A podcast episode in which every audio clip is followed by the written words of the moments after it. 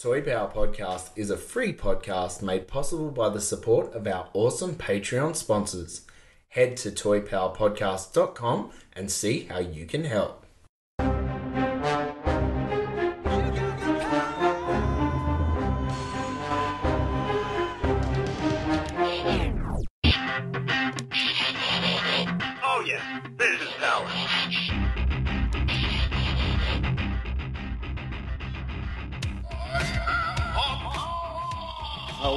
And welcome to Toy Power, the podcast where we talk toys and everything pop culture. G'day, Trent here, and wonderful to have your company today for episode. one seven five. This week on Toy Power, we take a look at all the wonderful toy and pop culture related news that has hit. And as always, a lot hits in the last minute. So we'll take you through all of that. And then we're going to dive into a bit of latest scores. Joining me today in the Toy Power studio, we've got Ben, G'day, g'day. Frank, Well, hoi, hoi. and Darren. Thank you for joining us. And let's kick it off with some news. Three, two, one. Cue music. So what have you got for me? She's got a new hat. All right, let's start it off with some absolutely gigantic news as we take a look at the new Andre the Giant reaction figures by Super 7. We are getting two versions of the classic wrestler and movie star, each with a different, really, really cool card back of him with his hand sort of squeezing the packaging. We've got his, I think his kind of older look where he's got the one strap trunks that kind of um, come cover the, the belly, and then we've got just the, the regular sort of jock trunks with the longer hair, Andre, sort of the mullet look, um, with the, and the bigger grin. Um, who remembers the uh, 16 second fart that Andre the Giant let out in the scene of Princess Bride? Uh, I don't remember because we weren't there, but I have heard that story many, many times. 16 seconds brought production to a standstill, and um, Not not only think, that, uh, the smell did too. So. Um, yeah, I, I think it. it It uh, Davey tells the story better than I can ever, but um, the director said, uh, "You know, you're all good, Andre," and he goes, "All good, boss." You know, carry on, carry on, keep production rolling. So um, thankfully, he was he was good after that. Probably probably better after uh, the 16 seconds than before. I look at like speaking of Princess Bride, it'd be surely. I mean, there'd be licensing stuff, but it'd be a no-brainer for them to do uh, his character from Prin- in this reaction line, right? Like they've already got What a great line! like the of heads- movie figures. Yeah. Could you imagine? I mean, not only in reaction, but that that could translate to Ultimates, couldn't it? Really, Princess Bride, something like that. Mm. Yeah, Yep, absolutely. Dread Pirate big, big fan base for it, so for sure. Yeah, Yeah. but definitely, definitely looking at reaction figures, I think it's an easy one to do. So Frank called it first on Toy Power. If Yep. you do hear that around the uh, Princess Bride, but these these are look, they're not cheap figures, eighteen dollars US, but I think all wrestling fans and all Andre the Giant fans will want to get their hands on this one. Definitely. Now, Andre the Giant may be a giant, but there are actually things bigger than him, and that is, of course, the Transformers. so, how did we miss this? We've got G1 Transformers making their way back into reaction form from Super 7.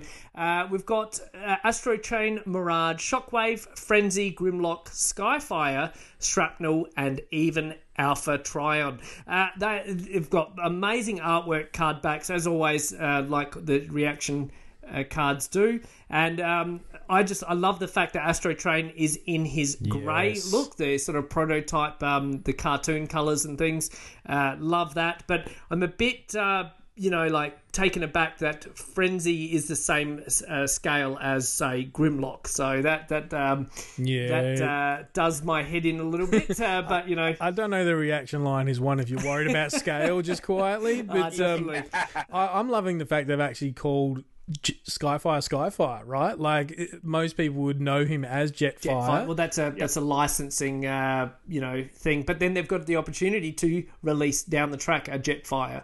Uh, in a more uh, Valkyrie uh, appearance. So, uh, but yeah, cool uh, deep cut with Alpha Trion though. Got to call that one out, being uh, the you know pre-leader sort of to Optimus Prime. And these were these were released back in March. This is how come we're saying how did we miss this? Like, uh, Well, I didn't miss it. I, I remember it quite clearly. I don't remember Alpha Trion, but I remember the others. But I think these are our first carded shots of them. But they definitely appeared in New York from memory. Ah, okay. Yeah, I do remember them in New York as well. And I remember Brian Flynn talking um, to Pixel Dan about them. Well, you clearly have better memories than me, so shut up. You you got to expect Darren to remember this back in 1982. So. But like scale, they they've kind of made you know like frenzies just Friend- that little bit, bit smaller. Yeah, yeah. You know, I mean, obviously scale's gone out the window. But what about you know, Action Masters had this sort of similar. Uh, agreed, Yeah. because you got Back Devastator 90s. and uh, things that are uh, combiners in the same scale as Jazz and Yeah. uh, Bumblebee and such. So I agree.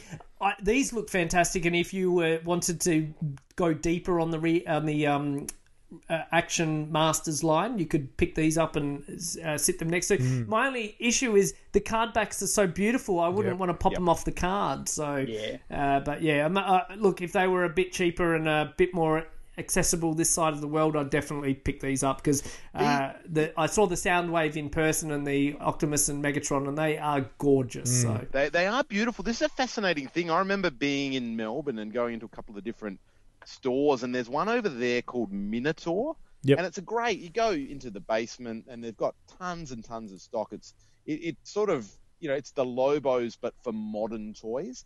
And they have a lot of reaction on the shelf, and, and they've been picked clean a little bit, so they don't have full waves or anything. But these sort of go for around that almost fifty dollars Australian, and it's just it's sort of like I can't even remember if they were forty seven or fifty three, but they had a few of the Masters reactions on the show, a few of the other ones, and it's sort of like oh, it's a lot when of money. when you're looking at a let's say let's call it fifty dollars, looking at a fifty dollar reaction toy, and sitting right beside it is a NECA fifty dollar uh, ultimate toy. Yep. You know, honestly, where's your bang for your buck going? So Yeah, there's not a lot of bang for the buck. They're really like at that price point, particularly here in Australia. By the time you import it, we know what happens over here. The dollar's not great, but you're right. Like it, it it's a lot of nostalgia. Obviously, there's a lot of people that grew up in the 70s and early 80s that love that three and three quarter inch scale, and it's you know that Star Wars scale that's very very iconic. But boy, dollar for dollar and pound for pound, this really isn't where you're getting value for money, in my opinion. Yep, agreed. Um, all right, moving on to some Marvel Legends news, and this is a, a minor reveal. We were talking about the uh, Strong Guy wave that was sort of uh, largely shown off at New York Toy Fair. We've already seen pictures of Warpath, uh, Black Tom Cassidy. We got Pirate, Deadpool, among some others. We knew that Strong Guy was going to be the builder figure. Uh, for those who don't know, Strong Guy is this very 90s looking character where his torso is absolutely ridiculously huge. Like his legs should not be able to, support him. I think even the uh, sculptors sort of joked about that in the reveal panel, just going, "Oh, that we had our work cut out for us on this guy." The new figure we've just seen recently is a figure called Shiklah. Um, I had to look this one up. That's how obscure she is. I have never seen or heard this character before. The reason she exists in this wave is she is uh, the queen of the undead, I believe, and at one point she's married to Deadpool because that's a very Deadpool thing to do. Um, the bit I can't explain is why there she comes packed in with a shark with four legs, because you know that's just an accessory that every figure needs.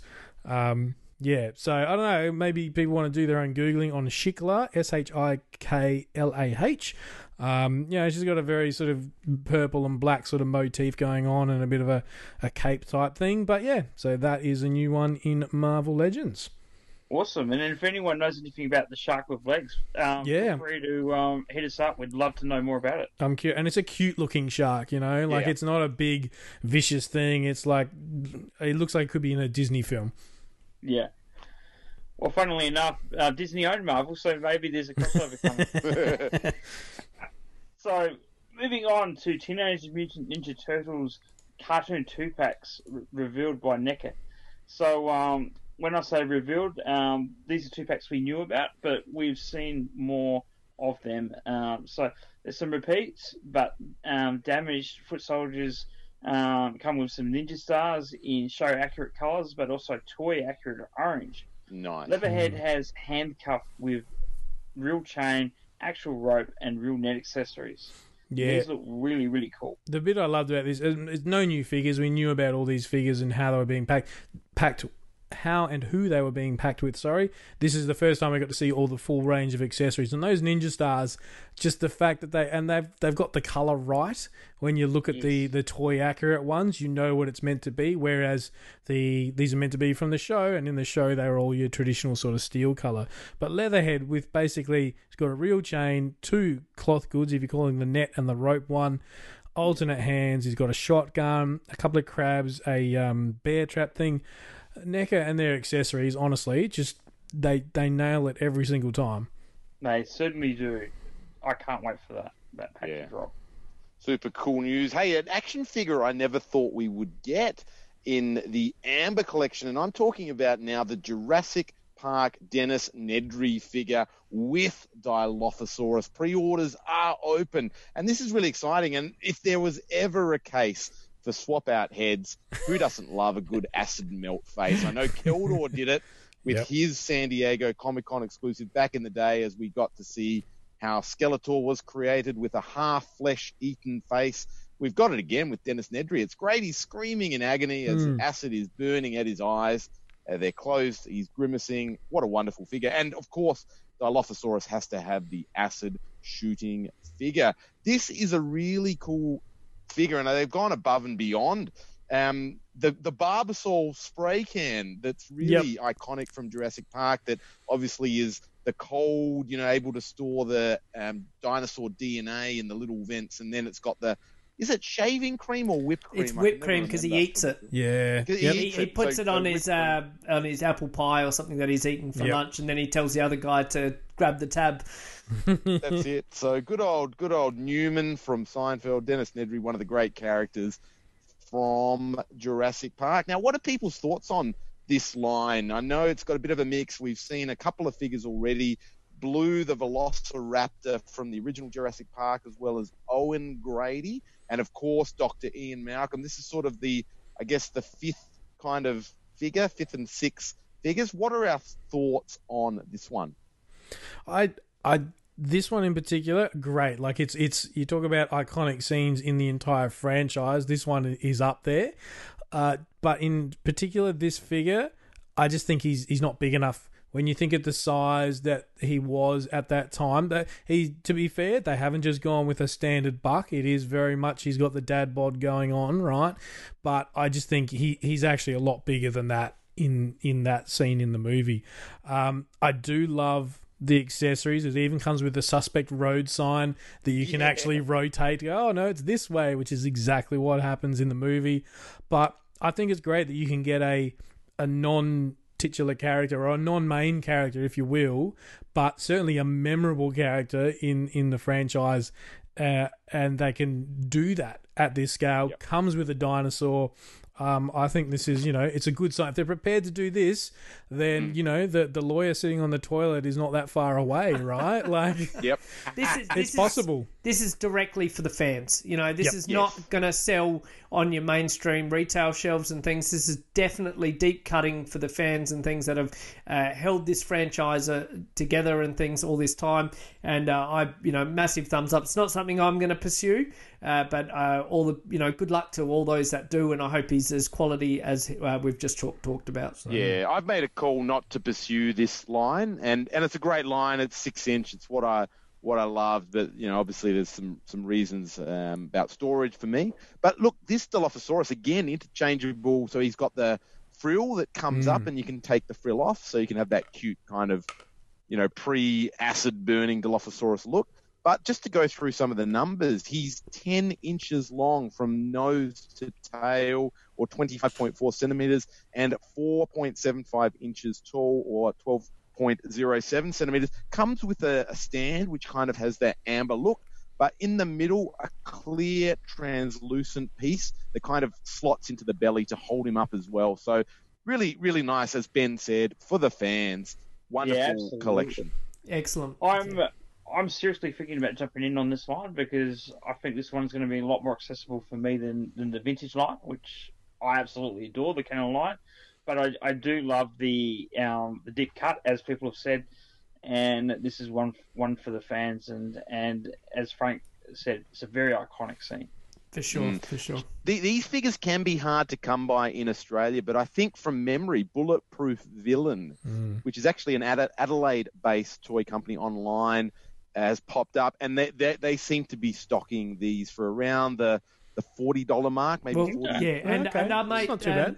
Sam Cripps, Nerd Paradise, He can get has 'em? uh, the uh, blue in hand. Oh, nice. So Oh, he can nice. he can uh, Well, there you obviously go. get them Nerd's as well. Paradise as well. So that's great. Yeah, great. Yeah, that is great. Because these these sort of things are stuff we'll never see on the shelves here Correct. in Australia. Yeah. Um, but great that people like uh, Nerds Paradise, Bulletproof Villain are getting them in. So that's good. It news. certainly is. Right, in a perfect segue to iconic characters, let's talk about King Kong. And this one's by NECA. So this one was just announced by NECA. This 8 inch figure is the king of the kaiju. Original take on the sculpt that appeared to be based off the old school black and white movies. He has two heads and alternate hands. Pre order him from retailers for 23 USD. So that's a pretty darn good price, For I an reckon. eight inch figure. Yeah, so 23 USD. Now, um, in a segue to that as well, right now, if you walk through your Kmart's and things, you'll see Godzilla versus Kong uh, to- or toys on shelf, right? And my f- first thought was, uh, oh, these are Lanard, Lanard toys, right? Not correct. Guess who is producing these uh, God- Godzilla versus Kong toys that we're seeing showing up right now? What company? Playmates? What? Yes. Oh, really? Playmates. Yeah. I had to do a double take. I was like, wow, good on you, Playmates. And they're pretty cool. $20 Australian for a, uh close to 8 inch uh, scaled figure. Uh, they've got, you know, multiple points of articulation, you know, arms, legs, uh, wing, um, like mouth in some cases and things. Uh, they only had one one of the Godzilla kaiju characters, and not not Godzilla, but one of the kaiju characters, and uh, Kong. Uh, the rest of the shelves had been uh, swept clean, but pretty cool to see them in person. And uh, I, you know, if they had Godzilla, I would have no no hesitation bought him on the spot. But Yeah, uh, right. unfortunately, they weren't there. And something cool to see in local retailers. you Yeah, know? on the shelves. Thank Uh, and and very affordable. So uh, I yeah, I'm gonna have a quick look around when I get some time to uh, yeah pursue them. Um, so I thought that Playmates do a great job with competitively priced toys. Uh, the 2012 Turtles figures for $15 a pop, I thought were excellent value back in the day compared to everything else on the market. For sure. Yeah. Definitely. So um, we have Teenage Mutant Ninja Turtles um, coming up again. The NECA movie Turtles are the same Turtles figures, but now Walmart, meaning a greater chance um, for our US friends. So these these are in the form of two packs, and are looking pretty pretty awesome together, as well as uh, you know. You can see that they are going to display really well in their packs, as, Yeah. as teams of two. So, Yeah, so so these are the actual Turtles figures. I think it's Leo. Correct me if I'm wrong, but it's Leon, Donnie, and Raph and Mike. Uh, Yes, the two correct. packs. I think if you really get into the nitty gritty, they come with some newly sculpted bandanas that have sort of Yep. different sort of flowing effects to them. But the big thing here is that this is the first one that NECA have gone all right because they've had a lot of distribution issues going through uh, GameStop originally, and then I think they've had some issues with Target. They've taken any of the movie stuff from this point going forward. So you're also talking your Raph and Casey that's coming out later. It's all going to Walmart. So in theory, for our you know US or American uh, non-Australian listeners, really should be uh, a lot easier to get a hold of because that's probably we all love the NECA product, but that's probably been the biggest criticism of them is that it's extremely hard to find Yeah, stateside. availability. Um, here we're blessed with, as just as we've already said, Bulletproof Villain and Nerds Paradise, and they seem relatively easy to get, be they a bit more expensive. So, yeah, so that's some some good news for those guys. Speaking of distribution, this is a really fascinating story now, and we are getting a bit more information now about the whole comics and diamond distribution. So, if we take a, a look at the comic industry, just to backstep a bit, we had that story around when COVID hit, and Diamond basically pulled up stumps and said, "Nah, we're not distributing at the moment." There was some issues with how finances were going, and obviously creators were sort of left in the dark about well, how do we get our products out there, and it probably highlighted the fact that having a single distributor for the entire comic book industry, that's both new release comics and a lot of the trade paperbacks as well, was maybe not such a great idea because they held a huge position of power.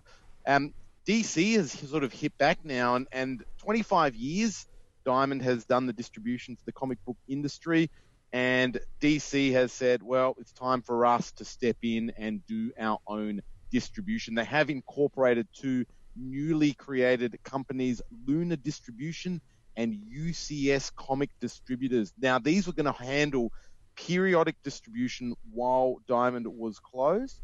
All parties involved, including DC and Diamond, publicly stated that DC would continue to release products through Diamond when the latter resumed distribution in late May. So, parting companies now, it's all done and dusted.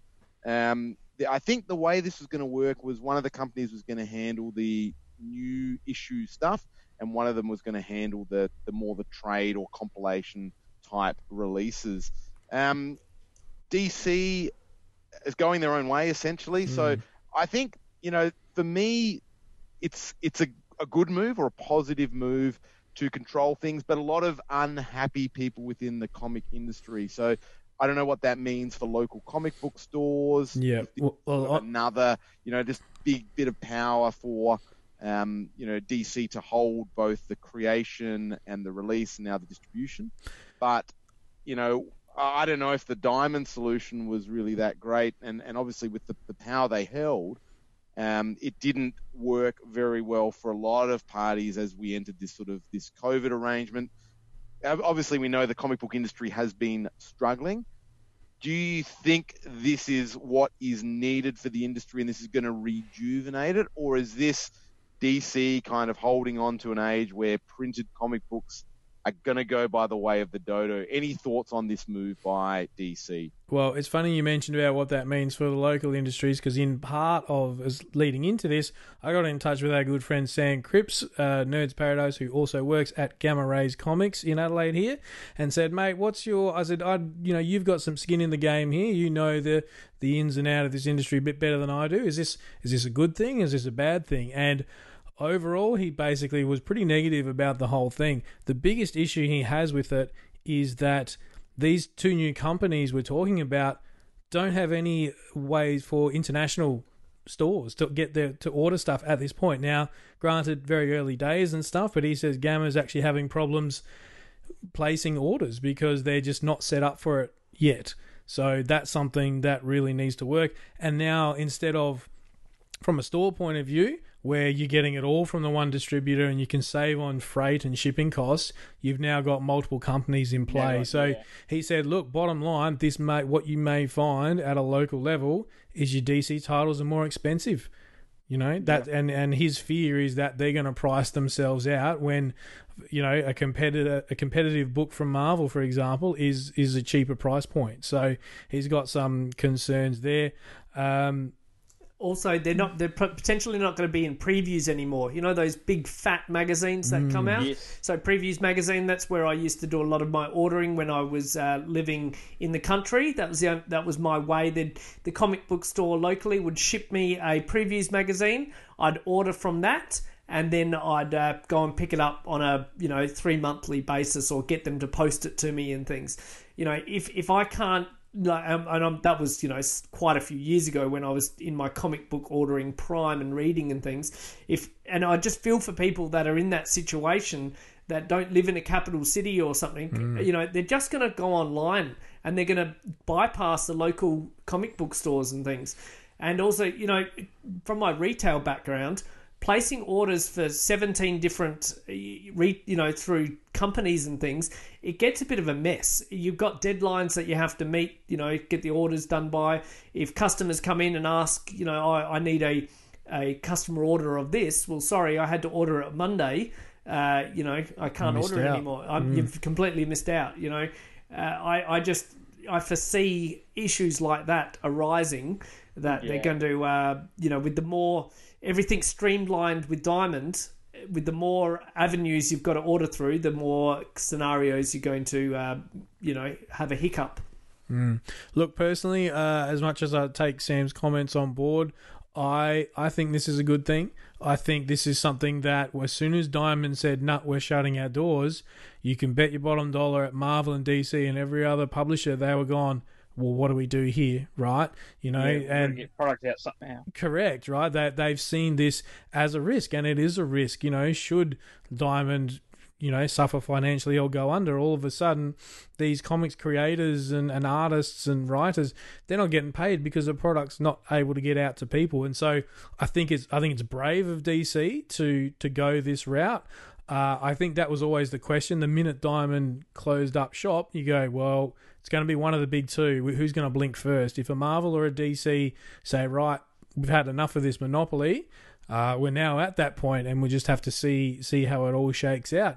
The fact that they're two brand new companies, I guess, doesn't inspire a lot of confidence. But then, who else is out there? There's not like there was a competitor to Diamond in the first place for them to take their business. So, um, yeah, I I think it's brave, but uh, you know how successful it will be will will be interesting to see. Another thing from the pages of DC, of course, are the Batman Dark Knight Metal Wave from McFarlane Toys. We've got four new figures, all extremely unique in their own right, in the Dark Knight's metal storylines. So included are the Murder Machine, the Grim Knight, Doomsday, sorry, sorry, uh, the Devastator, and the Dawnbreaker. So that's uh, you know, four very extremely unique characters. You've got a very black, sort of electrical, uh, you know, energized Batman. You've got a Batman that wants to be the Punisher. you've got Doomsday, and then you've got like a Green Lantern style uh, Batman, uh, all hyped up on power. So Are they all that unique if it's the same character just with four different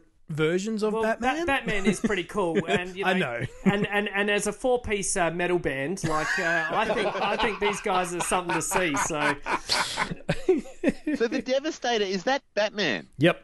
These are all iterations of Batman from the Dark Metals, um, Dark Knight's metal they story. don't combine from six smaller Batman. it is it is just one rocky uh, Doomsday Batman. So Well, I notice he's called the Devastator because Devastator was already taken. probably yeah, copyright. Yeah, But yeah, so interesting that these are all going to be in the same wave. I mean, fantastic if you're a, a a big Batman fan, and let's be honest, there's a few of them out there. But I I don't know from a seeing how Marvel Legends and Star Wars Black Series do their their wave spreads out, and and you have some real headline characters, and then the real sort of C and D grade characters spread out in the one wave. I I don't know. I question the the thinking behind having four Batmans. Yes, be they very different. And to your point, Trent, you didn't even know one of them was Batman. Um, in the one wave, just strikes me as, as a little bit odd. What, what Well, do people think? Hon- honestly, I'm a big. I like if you come into my toy room and you look at my little Batman shrine of collectibles, you'll see a lot of variants on my shelf, right? And one of my favorites is uh, the Batzarro, right? So Batman, you know, you've heard of um, Bizarro, Bizarro, from yeah. Superman. You got Batzarro, which is the clunky, you know, sort of Batman esque, and that was, uh, you know, born through the pages of Batman v Superman, uh, you know, team up and things. And then I've got Jason Todd as Batman and things. I've got a vampire Batman and things. I freaking love them. If if I wasn't, if I didn't have my uh, sets, you know. Aimed at not buying heaps of new modern toys, I'd be all over at least three of these. Uh, probably not that first one. The um, what is it? The uh, murder machine. He's got like- the Grim Knight. I don't, the one, the, the black, all black one. I'm not a big fan of that one, but the other three, the Punisher one and stuff, I, I think they're really cool. And uh, it- you know, McFarlane, uh, hopefully they're getting better with their articulation and hiding the joints and all that. And I was really impressed with you know what uh, the DC figures that I've seen in the past that we reviewed on the show. The one that Scott. Yeah, Yeah, yeah, yeah. I was impressed by them. Yeah, so absolutely. I, I just, I'm just not going all in for all these modern toys and things. I've got a lot of other uh, toy lines that I'm got my heart set on. So, uh, but I think these are cool. Yeah, look, I, I like the look of them too. I, I particularly like that Punisher Batman. I think think that looks cool, even though, um, you know, it, it probably fires against you know a lot of what traditional Batman stands for. I think it looks really cool, and um, I, I really like what they did with the Wonder Woman eighty four figures, movie figures as well, uh, McFarlane. So. but yeah, it is interesting that we're not getting a bit more di- diversity i- in terms of characters. No, I don't necessarily mean non-Batman characters, but from the Batman universe. But you know, um, it would be good to see some some diversity coming. But um, but you know, they're good-looking figures. Mm, they are. Yep. Speaking of good-looking figures, Darren. Yes, we have some um, teasers from Super Seven Ultimates. Um, we have seen the packaging for uh, Splinter from their Teenage Mutant Ninja Turtles Ultimates line, and Mumm-Ra from um, from obviously Thundercats. And these are basically slip cases that were teased on Instagram by none other than um, Toy Power's good friend, Mr. Brian Flynn. Mm, I think. Yeah, um, and sorry, go Trent. I was just going to say I did. I'll talk a bit, a little bit more in later scores, but I did receive my Conan in the mail this week, and it's got the same concept around the slip cover. It's not a full slip cover, like it doesn't go all the That's way to the bottom, and Yep. it sort of reveals the name, and you you lift it off. But the engineering on, I mean, it's, I know it's a cardboard box, but it's just beautiful. like it, it just The way they've done the corners, right? Like, yeah, yeah, yeah. But like, you know, sometimes you get a car and it just, oh, it doesn't kind of slide out nicely or whatever. The, the air It's suction beautiful. is just. They, they know how to do boxes. I, I know with, you know, obviously we talk and we rave about the reaction and the artwork Mm. and that. And I know sometimes there's been a bit of criticism around the way the glue sticks to those reaction cards. But if I take you back to the She-Ra, the new Netflix She-Ra show, and the boxes they did for that, they were just the best, some of the best packaging I've seen. Yep. So I'm not surprised. This Mumm-Ra slipcase with that gloss kind of Mm. sheen on it is just outstanding. And the fact they've gone for unique logos on, on the covers, genius. Yeah. Good work, Super 7. Clap, clap, clap. I mean, that's. I think that's on the turtle stuff in particular. That looks really cool. What I'd love to see is that they've got uh, like a logo sort of in the middle, which very much looks like a splinter head. But then they've got this real turtles green for the bulk of the slipcover. I want all the villains in purple, like Shredder, Cape purple type thing. So if if you were to display them all like that, you've got you know purple and, and green mixed in. Thundercats one is interesting in that it, it's got the the Mumm-Ra sort of dual snake logo in the middle, and I could see them doing like for a Lion-O, for example, like the Eye of Thundera. So are they going to go a logo for each individual character, or is it going to be you're a villain, you get the snake logo, you're a good guy, you get you know the Sword of Omens, or oh, probably more the um the actual Thundercats head logo, I would imagine as well. So it'd be interesting to see what they do. And and they te- he I don't know if I'm reading between the lines or not, but he said something about a boomerang. So does that mean No, that was on on Instagram. That's the boomerang like effect where Oh, it's a little okay. video and Right. it reverses back. Right. That's the name of Because that. I, thing, so. I jumped to the um, idea that walk he was going to Walkabout? walkabout uh, as a uh, wave three reveal or something like. Oh, you just shot me down. Well, I mean, we we, we sorry, sorry, sorry to. As a patriotic Australian, I look forward to Australian, uh, you know, um, marsupials being re- revealed. Uh, that would be a cool figure, but uh, yeah, not to be.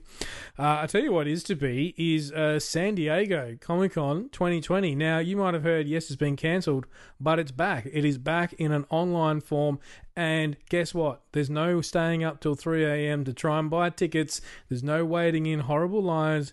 It's free. If you've got access to the internet, you can attend San Diego Comic Con. Now, uh, three of us in the room here have been to Comic Con. My question is, how the flip does that work? Because there is so much content in multiple locations around that huge hall and even outside of it.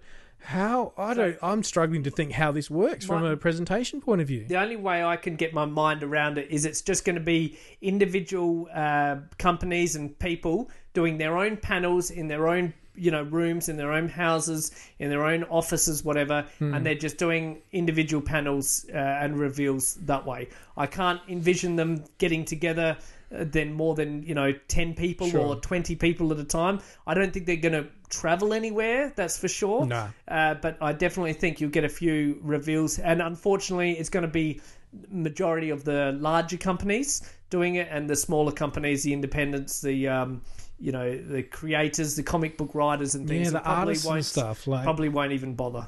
Like, and as, could you theoretically, like I remember going to Comic Con and, and you know I went to a Watchmen panel and there was Dave Gibbons and he was up there, you know, the artist, the illustrator Mm. for Watchmen, and he was you know, just talking about illustration and, and working on Watchmen with Alan Moore and that sort of thing. And then he took questions. Theoretically, could you just get Dave Gibbons to sit behind a computer from his studio at home and just talk about, you know, whatever topic? Like theoretically, yeah. you could Yeah. go to that level, that independent artist, grassroots comic type level. And, and make it really accessible. Have some Q and A pop up where you can type in your questions. Have someone moderate it theoretically that would be really easy to do and you could you know you don't have to be there live to watch it maybe i, I don't know if they're just going to stream it but hopefully they record it and you can sort of pop in and watch whatever segments you want you know you don't have to be up at 1 a.m in the morning here in australia you can just click on the dave gibbons panel and, and watch it Yeah, that'd be cool. Yeah, I mm. like that that would be idea. cool. It would be one hell of a way to advertise for 2021 as well by showing people that haven't been like myself just you know how much there is to see and do there by having all that there as an online repository. Now, the other interesting thing to come out of this that uh, which we're going to they're going to talk to a couple of these, but because there is no Hall H to line up for or, or no vendors to go to, all of the excu- exclusive toys that everybody's fawns over are all going to be available online. We're already seeing a number of previews pop up, a number of pre-orders, and essentially it's a bit of a free for all as far as you know your ability to get your hands on 2020 exclusive toys. Yeah, and this was always going to happen, right? Yeah. We know how long it takes from design, concept through manufacture and release. These toys were already in the pipeline, so these companies had them, you know, ready to go. They've got to mm. now sell them, and this this makes sense, I guess, to do them online and, and have them released. We sort of got a, a taste of it with PowerCon and the way they were dealing with their exclusives, and now we're starting to see the images popping up, and even some, I think, pre-sales are starting to go on for some of the product now. So to me, it was it was always going to pan out like this that the companies would have to get these product to market in some way, and it makes sense some sort of online sale. Cool. Do we know much about international shipping? No, this is all very brand new as far. So that was my question around. Like, I, I take your point, Ben, about you know that the companies would do it in their own studios or homes or whatever it is, but people aren't going to necessarily like someone's got to make that schedule right someone's got to try and collect all these different streaming links and to your point darren the online stores are going to get hit absolutely massively the san diego website which is obviously pretty robust for when people get tickets it's going to be hit even harder than it ever has been because you've got people trying to watch stuff and then trying to buy stuff all at the same time. So uh, the, the the the the nerd in the technical nerd inside of me is going, I would not want to be a part of that team who has to try and manage that project because that would be absolutely crazy. Speaking of something else that is crazy and related to cons, Oz Comic Con, it's coming back to Adelaide. Woo! That was just announced Awesome. just the other day, um, June 26 and 27 in 2021. Just a year away. Yeah. well, a year's better Just than over, yeah. yeah, better better than nothing. Um, supposedly, uh, I believe the the owners or the runners of it's changed hands. So that was the talk was that's part of the reason why this has happened compared to the some of the gaslighting posts that took place Yeah, previously well, from them. It's no longer East Coast Con. It's uh, back to Oz Comic Con. So So yeah, so no word on guests or any of that. Obviously, as we said, it's over a year away, but that is some good news. So if you're a fan of that sort of stuff, get out when you can and um, buy some tickets and support it so it can stick around. Absolutely, absolutely, and hopefully COVID's all but a memory by then, and we have international travel back. because That's Absolutely. going make or break Yep, any con in Australia. good point. For sure, for sure. All right, moving on to Mezco. So we've got Mezco. They have announced a Christopher Reeve Superman figure. So this went up live, I think, uh, Friday our time. Uh, so l- sort of last night. Uh, he is in the 112 collective line. At this time, there were no photos, but obviously he's gone up online to be uh, bought and sold. And I think there was uh, there a bit of problems on the on the internet trying to collect him. Some of the guys tried at least 30 times in our uh, Discord channel and eventually positively effectively were able to grab him. So, and I think a few hours later he was still available. So all that uh, you know, getting up early and um, clamoring to get uh, right off the you know the the point that he went up for grabs. Uh, you know, he was still available uh, a little while after that. He was priced one hundred and twenty five dollars. The likeness is probably knowing Mezco is just going to be on point. He will ship out between September and November of this year. So get excited. He's going to the other thing, he will just absolutely skyrocket, I believe, on the secondary market, much like the, uh, uh, much like um, The Michael Keaton Batman. Michael Keaton Batman. Thank you, Darren. Yeah, the '89 version uh, was, uh, you know, extremely sought after. Straight after he went on sale, and uh, he just looks amazing. So I can only imagine how wicked this Christopher Reeve Superman figure will look in hand. Did anyone jump up and get him by interest? Darren?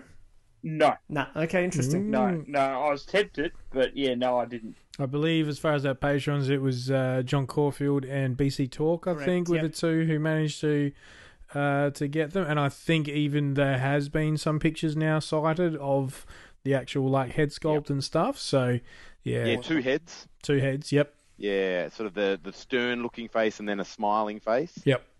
Okay, cool. So yeah, it's, Both it's very iconic looks. Oh, look, this is the thing. I mean, if you're into that six inch scale, um, Mezco is just killing it right with these sort Yeah. of anyone, you know, 112 Collective is where it's at kind of for that higher end 1 6 scale figure. Um, I think so. Those people that are that are in are kind of in deep and, and are wanting to get this figure. I and I know Ben, you've got a few of these. I haven't I haven't jumped in on it. Um, Don't. and- It's a slippery slide. slide man. It's, it's Dangerous they're mini hot hot toys. Really, Yeah. they are just Yeah. gorgeous. But you know, a better price, in my opinion, a more affordable price and uh, easier scale to uh, you know intertwine into your collection. Sure. So Yeah. All right, we do have one of these um, San Diego Comic Con exclusives that we're going to talk about now, and it is the Muppets Deluxe Band Members Action Figure Box Set. And if we were talking about Super 7 having some beautiful box art, the packaging on this bad boy is set up like the actual band. It looks fantastic. So you could easily keep this one mint in box if you wanted to, but I, I do. I mean, I'd even have a tough time keeping these bad boys in. um, this is this is the band getting back Yep. together. Electric Mayhem reunites on stage and in action figure form, and it is for the first time we are getting Doctor Teeth and Zoot joining the previously released Animal, Floyd Pepper, and Janice. Beautiful deluxe style packaging, as I mentioned, with a three tiered window box with a fifth panel door, sculpted by Gentle Giant Studios and released by Diamond Select Toys, limited to 3,000 pieces. Now, this is one of those sets that, you know, you got to buy all five. And maybe if you're if you're a big Muppets fan, you've already got three of these, and you're kind of buying them again to get to get the remaining two members. But what a great set! What a great way to do it. Um, Diamond Select have been doing Muppets for a while, but didn't Palisades, Palisades, go correct, yeah. Muppets a, Yep. a while back? They had the Swedish chef in his kitchen um, with all the. I think it had the most accessories I've ever seen in a playset. some of those ones, and and the um, the beaker. You know, you could get beaker in Yep. the. yeah, Um, the you could get a lot. Yeah, Super Grover and everything. Yeah. They, they went pretty deep, and they almost had the license to Sesame Street, but then it uh, Yeah. sort of prototypes. I think if you go into um, the Toys that Time Forgot by Blake Wright, you can check out where the Sesame Street line was going to head, and that was a very cool line. But but this Diamond Select do a beautiful figure in this style and in this sort of look. So yeah, if you're a, if you're a Muppets fan, jump on in, try and get your hands. I think these are going to sell out pretty quickly. Oh yeah, For at sure. three thousand. So yeah, and and of course, Gentle Giant do wonderful work with the sculpted. So speaking of San Diego Comic Con exclusives, we have a Teenage Mutant Ninja Turtles six pack from Playmates. Has all four of the turtles, Splinter and Shredder, and the box set is made to look like the classic party wagon. What do people think? Does Anybody feel like we've seen these before? I've, I think I've seen them four times five. over now. Groundhog Day, Yeah. Turtle Day, or Yeah. something. But he's got a This is new the- hat. Fourth re-release. Yes, correct. Yeah, Yes, yeah. yes. The the box is pretty They were cool, only but at I GameStop could. last year, weren't they? In a four pack, the turtles. Yeah, that's right. But Yeah. I He's did, got a new hat. The um the quality of the color and paint of the turtles and things is diminish, diminishes each round they Yep. re-release these. Uh, um, sad but true. It'd be pretty cool for people that are chasing the Splinter and Shredder from this line because I know they're the two harder ones to uh, find. But the uh, the four turtles, they were a dime a dozen for a long time Yeah. there. Yeah, look, I just feel this is very lazy on Playmate's behalf. I mean, I know the the box. Look, the box. These are these are like vintage retro style carded figures, right? So you got the bubble, you got the card back, but all six figures go into a box, which is like as Darren said, the party wagon. That's that's beautiful. The design work that's gone to the party wagon, but the rest Playmates is very lazy. And at the Yeah. time where you've got NECA and Super Seven killing the adult collector market for Turtles toys, you've got You really Playmates gotta going out half-assed with Mhm. half, you know, like it's like they don't even They- care they- to be honest. Yeah, It's- and Yeah. like the this. fact the fact that the card backs are exactly the same as the last two re- Yep. reissues that they've put out. There's nothing new. There's no incentive except for that larger party van box. Oh, but didn't you know there's there's a new Turtles reboot that they're fully supporting and, and backing to the hilt because mm. it's so. Oh wait, that's right, it's not like this this this. All things being equal, this exclusive should have been yes, Rise of the TMNT inspired, and it's not. And to your point, Trent, it, it's lazy because I think last minute, perhaps even you know six months ago or whatever, they went crap. No, if we put out a, a Rise exclusive, no one's going to buy it. What have we got? Uh, let's go retro, basically. And, and, Yeah. and this is a rush job, really. Don't get me Well, wrong. We hear last year um, they were moving away from Rise and going retro. You know what? I the first thought I had when I saw these pictures drop was, did they have to release something before they, you know, to keep the license active? You know, if- Don't they so- own the because it license? just- It just it just feels like um, it just feels like they've made these in a rush because they've had to yeah. um, for some deeper meaning. I'm all for them reissuing um, the vintage line. I would just wish they go deeper. I've said before, you know, Mm. undercover turtles. Yeah. Uh, Yep. You know, Shogun Shoji, um, Scratch, uh, Hot Spot, uh, Metallic Foot Soldier. Do an eight pack of that, and I'm in. You know, I'll, I'll wait. Well, I'll you and you in the world. Yeah. I mean, Yeah. like you, you go in. I mean, if you That's want what I mean, though. But that's the kind of quality playmates are going to have to step up to if they, They want to compete with the big boys. Exactly. Yeah, I mean, like undercover turtles. That it's a turtle that is so rare and so uh, admired by the collector community. Yeah, It's gonna, that, gonna shoot like off it. the shelves. Yep. What- Yeah, exactly.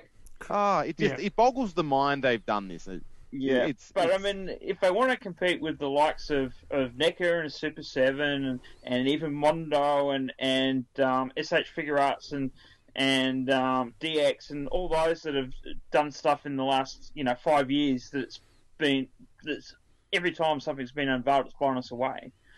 Then that's what you're going to have to do. You're going to have to come out with, with something that's obscure and and and reissued. I think otherwise, it's you know it, it's just going to Get it's going to be long. It's Mm. going to be forgotten because it feels like they're just they're rerunning um, the same reissues over and over. For sure. Talking about unveiling something, we've got the PS5 announcements. So, the PS5 console includes a white and black design to match the new controller. So, is that why it's you know they've got the they've made the controller, then they had to match the. Uh, the Oh crap! We need to the- make it look like that. Yeah, it can't just be a big black box. yeah. um, the, and the, the yeah. So the PS5 stands vertically like the Xbox Series X. It's primarily designed to be placed and will include two versions: one with a 4K Blu-ray drive and a pure digital edition. The hmm. PS5 variant without the optical drive looks substantially thinner than the regular model thanks to the removal of the drive. The PlayStation 5 is going to arrive in November or December 2020, just in time for the holiday shopping season. The memes on this are amazing. Yeah. I've seen everything from it being compared to the Eye of Sauron to uh like, you know, cool surfboard bro because it's got that sort of waved curved effect to it and people are like, "Oh man, that's an expensive, you know, modem router. Where am I going to put that?" like it's um yeah, and don't get me wrong, specs wise, I'm sure it'd be great. Uh, you know, I'm a big fan of the PS4 and the system in general, um, but it's very interesting when you compare the its its direct competitor is literally a black cube almost and they've gone for this really outlandish white. It's I don't know if there was some industrial espionage happening, and they just went, "Hey, this is what they're doing, so we're going to do the complete and utter opposite of it." um, or maybe Sony just really needed to pay their designers, and and Microsoft didn't. Like, um, yeah, going to be very very interesting. Absolutely. Anyone in for this? Uh, look, not straight away. These things tend to start out at some outlandish price, eight, nine hundred thousand dollars Australian. At the moment, I could see it happening, uh, as far as you know, with shipping costs and whatever.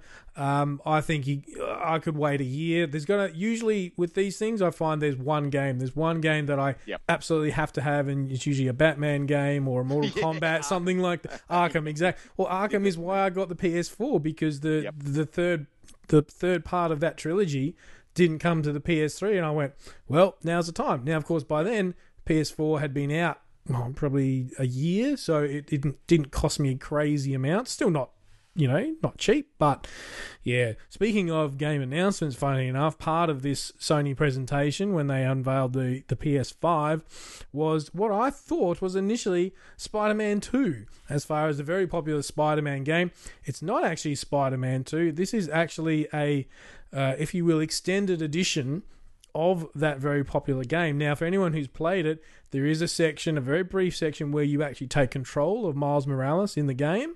Um, and it, but it's you know it's it's two two three levels per se.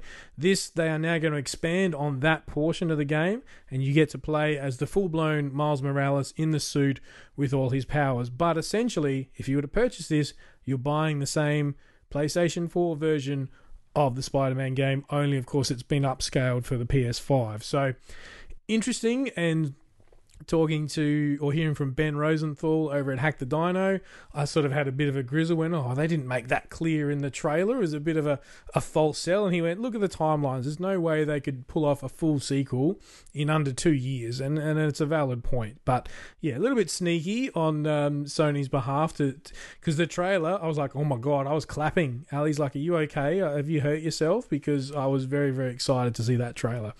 Mm.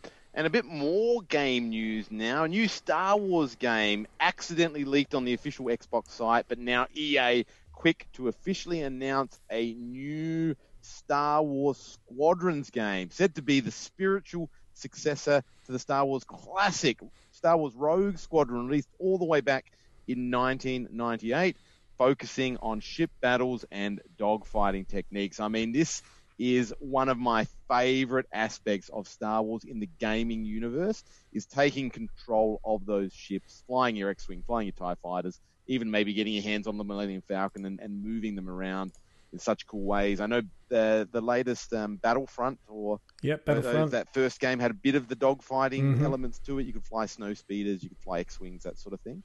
But it wasn't a core feature of the game. So to get a dedicated uh, dogfighting style game with the graphics of today is going to be insane. Can't wait for that one. Yeah, it should be good. Going to be very cool. And the very last thing we'll leave with this is a bit of a good news story. One of these movies that I thought was never going to happen, was just going to be in development hell. But Bill and Ted's 3, Bill and Ted Face the Music is a real thing. We've seen a trailer, and look, it's going to be cheesy. Um, there's we get to see a very fleeting glimpse of death, and they're doing the air guitar riff. Um, it's one of these trailers that basically tells you the plot of the whole film uh, in 30 seconds or so. Um, but I can't wait. It's just going to be ridiculous. And and. I believe there's someone else in the room who has a bit of a Bill and Ted story to tell. Is that right, Ben? Yeah, yeah. I I have to. I announced to the world the other night that uh, for the first time ever, I have finally saw Bill and Ted, the first, uh, the, the first excellent adventure. I've never watched it from start to finish. It, it just never interested. Not not it didn't interest me. It just when it when it came out, I was all about horror. I was going to the horror. I was going to the video store, hiring all seven day weekly horrors. You know, I so I did that so many times. I l- missed a lot of those uh, comical movies because I just I just don't pursue comic like um, Comedy, comedy movies and things. So I have to admit, Bill and Ted's never hit my radar. I caught it numerous times on telly, but never sat down to watch it from start to finish. So Bill and Ted's and Wayne's World have never been high on my uh, list. And You've my- never seen Wayne's World not, either? not from start to finish. Oh, Yeah. dude. Uh, so, uh, and my wife, uh, yeah, unbeknownst to her that I hadn't seen it, uh, she chucked it on. We watched it with the kids, and then I said, "Ah, that's the first time I've ever seen it." And she, she almost doubled back. When, uh, when I, So I it was said time that, for Ben so- to face the music. That's it. That's it. So yeah. So I mean, I've got nothing What against did it. you I thought think it was after you? Oh, no, it's It's fantastic. your normal genre. absolutely fantastic film. Uh, yeah, I've always I knew I'd always enjoy it. It's just one of been just you know um, my little secret that I hadn't, and and it's not something I don't think I've seen it on the scr- streaming services or anything, so I hadn't pursued it there. Yeah. uh, it's not something I'd go and spend money on, you know, buying and owning. Yep. Uh, my wife um, has probably seen it five times since we had it on DVD.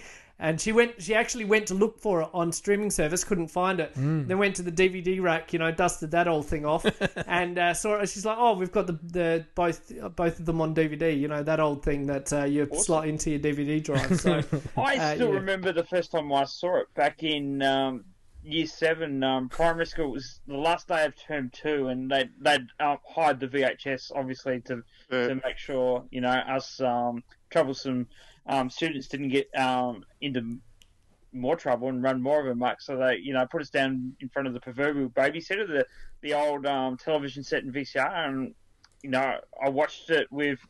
Um, all the year sevens absolutely loved it and adored it. And um, I think two weeks after that, it premiered on television.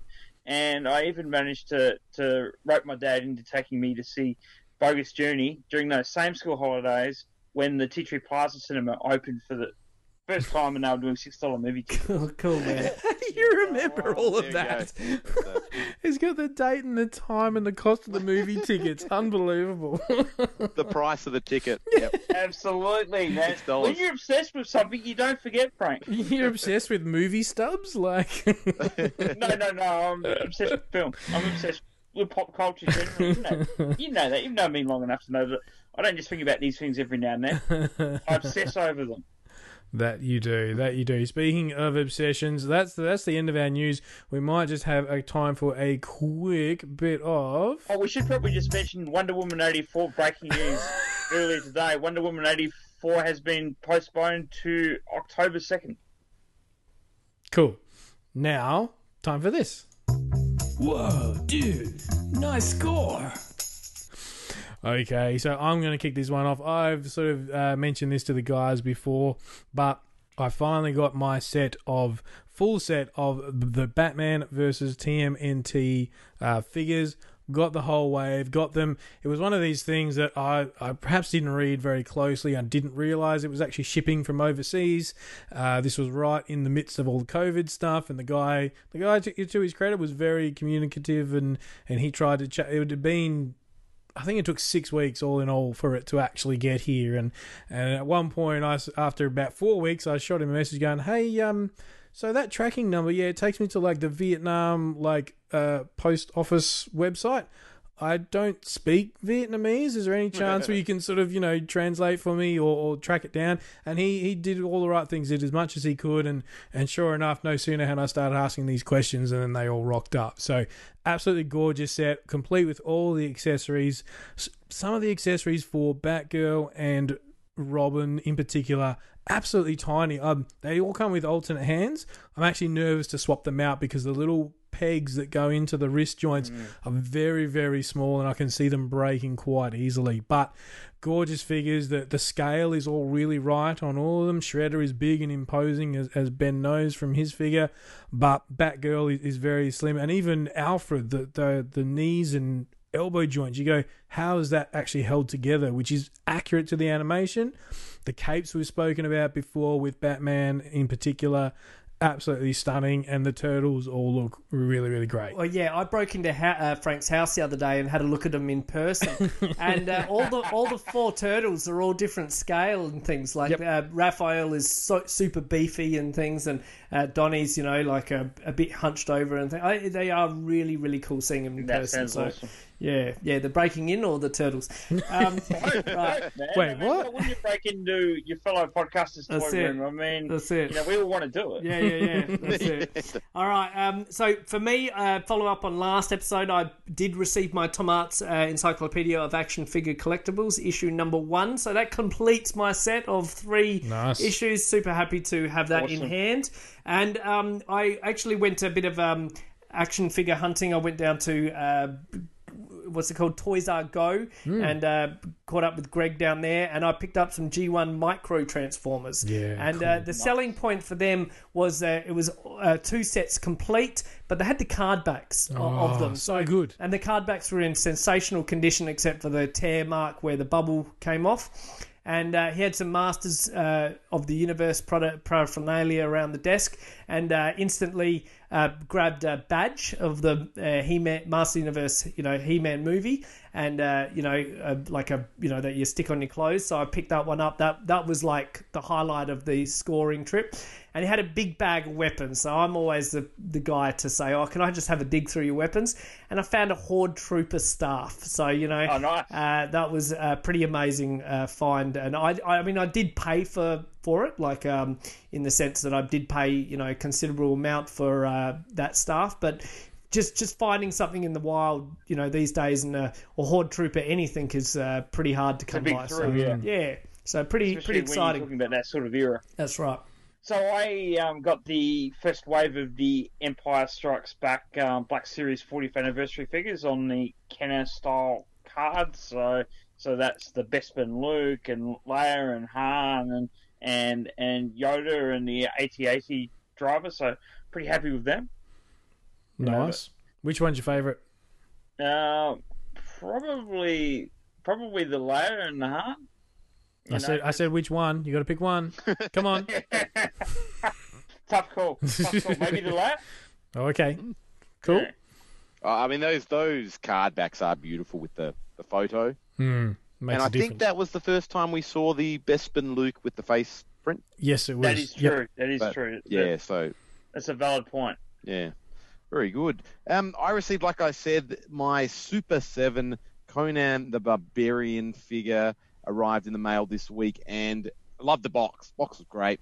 As I what said. do you think about Um, the figure though? I know. They make a good box, Super Seven. Oh, It's I- got corners, and then it's got another even got corner. the box. Like- He hasn't opened it. It's still in the mailer, gentlemen. still in the mailer because I love it so much. No, I, I did. I didn't open it, but I did pull the slipcase on and look. This is based on the comics. It's that '70s look, and I Very early comics, apparently. Yeah. I think. yeah, really Yeah. early comics. Uh, the the face sculpt wasn't quite doing No, it for me. no, it's got a lot that's- of black mascara. Yeah, yeah. Looks a bit feminine. I, I don't know. Something about the face. And, and I was sort of looking. The there's got alternate heads. It's got an alternate mouth open head. And I was like, oh, which one would you use? And I, I wasn't keen on either. Um, but probably the big selling point for me on this figure was that it's the Masters of the Universe Classics bar. Yes. Yeah. And essentially, you know, this was something I sort of wanted to actually open up and put on the shelf with my classics figures.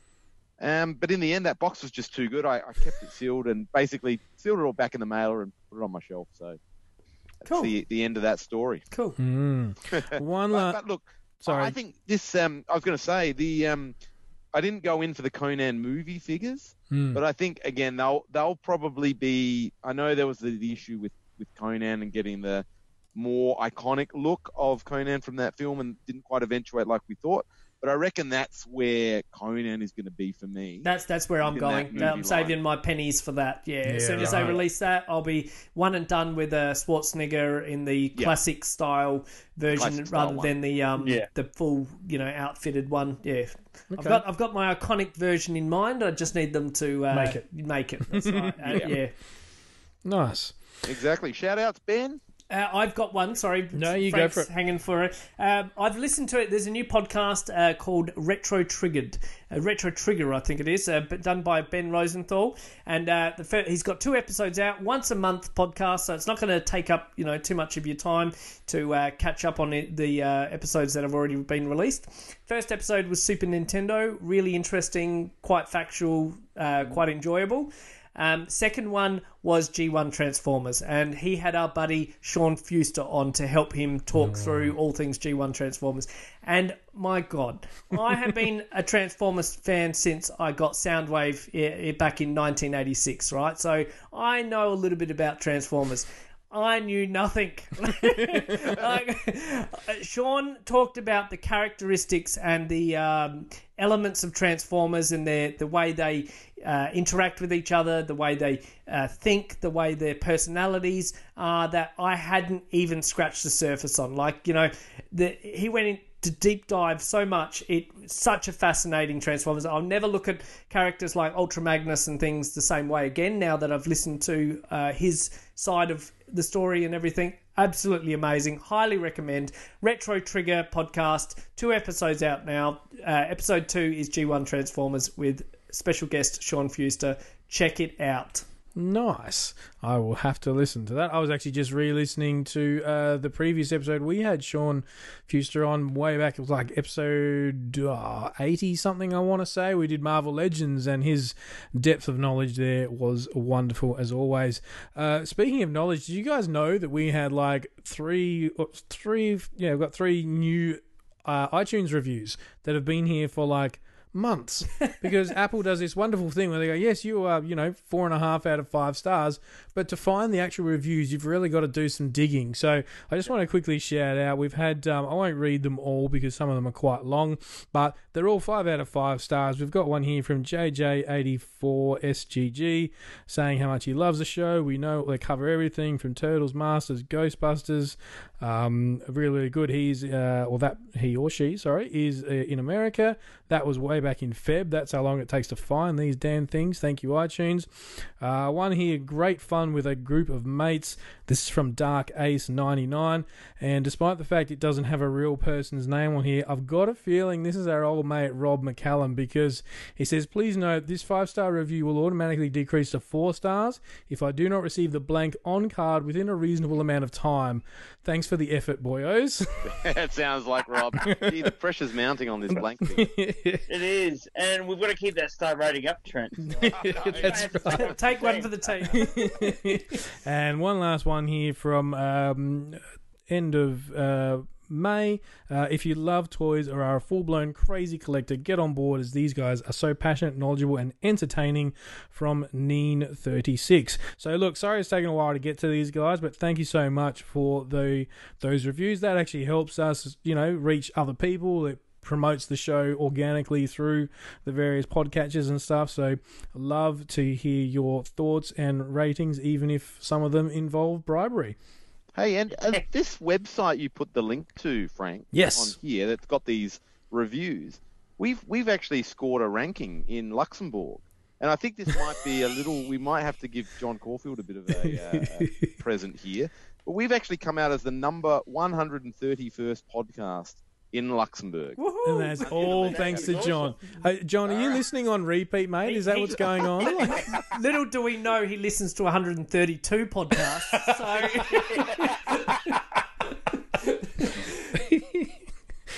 Yeah. Fantastic. Oh, that's great news. And yeah, Yeah, thanks it everyone for your reviews. We love we love to hear that. It's always We do, um, and it's really, really flattering to hear that people actually enjoy the show yes. because we love making it. definitely for sure. We we do. All right. On that note, we will say a huge thank you to all our patrons for your ongoing support and and great commentary. We've had an absolutely wonderful offer from one of our patrons, which we may reveal in an upcoming episode, which would be very very exciting. Um, but thank you to to all you guys, and thanks to everyone for tuning in to another episode. We really appreciate all your support, and we hope to see you around the toy aisles. Take care and stay safe, and until next time, good journey. You can find the Toy Power team at all the usual online places. Facebook.com slash Toy Power Podcast, at Toy Power Podcast on both Twitter and Instagram, or have your say and email us toypowerpodcast at gmail.com. Subscribe to the show on both iTunes and Stitcher, and please leave us a review. Otherwise, we just assume we're awesome. We are a proud member of the Giant Size Team Up Network. Check out all the awesome shows on this awesome network full of okay people. Want to learn more? Go to giantsizeteamup.com where you can find us and a whole lot more awesome shows. Well, they're not more awesome than us, but they're, yes. Oh, oh, oh.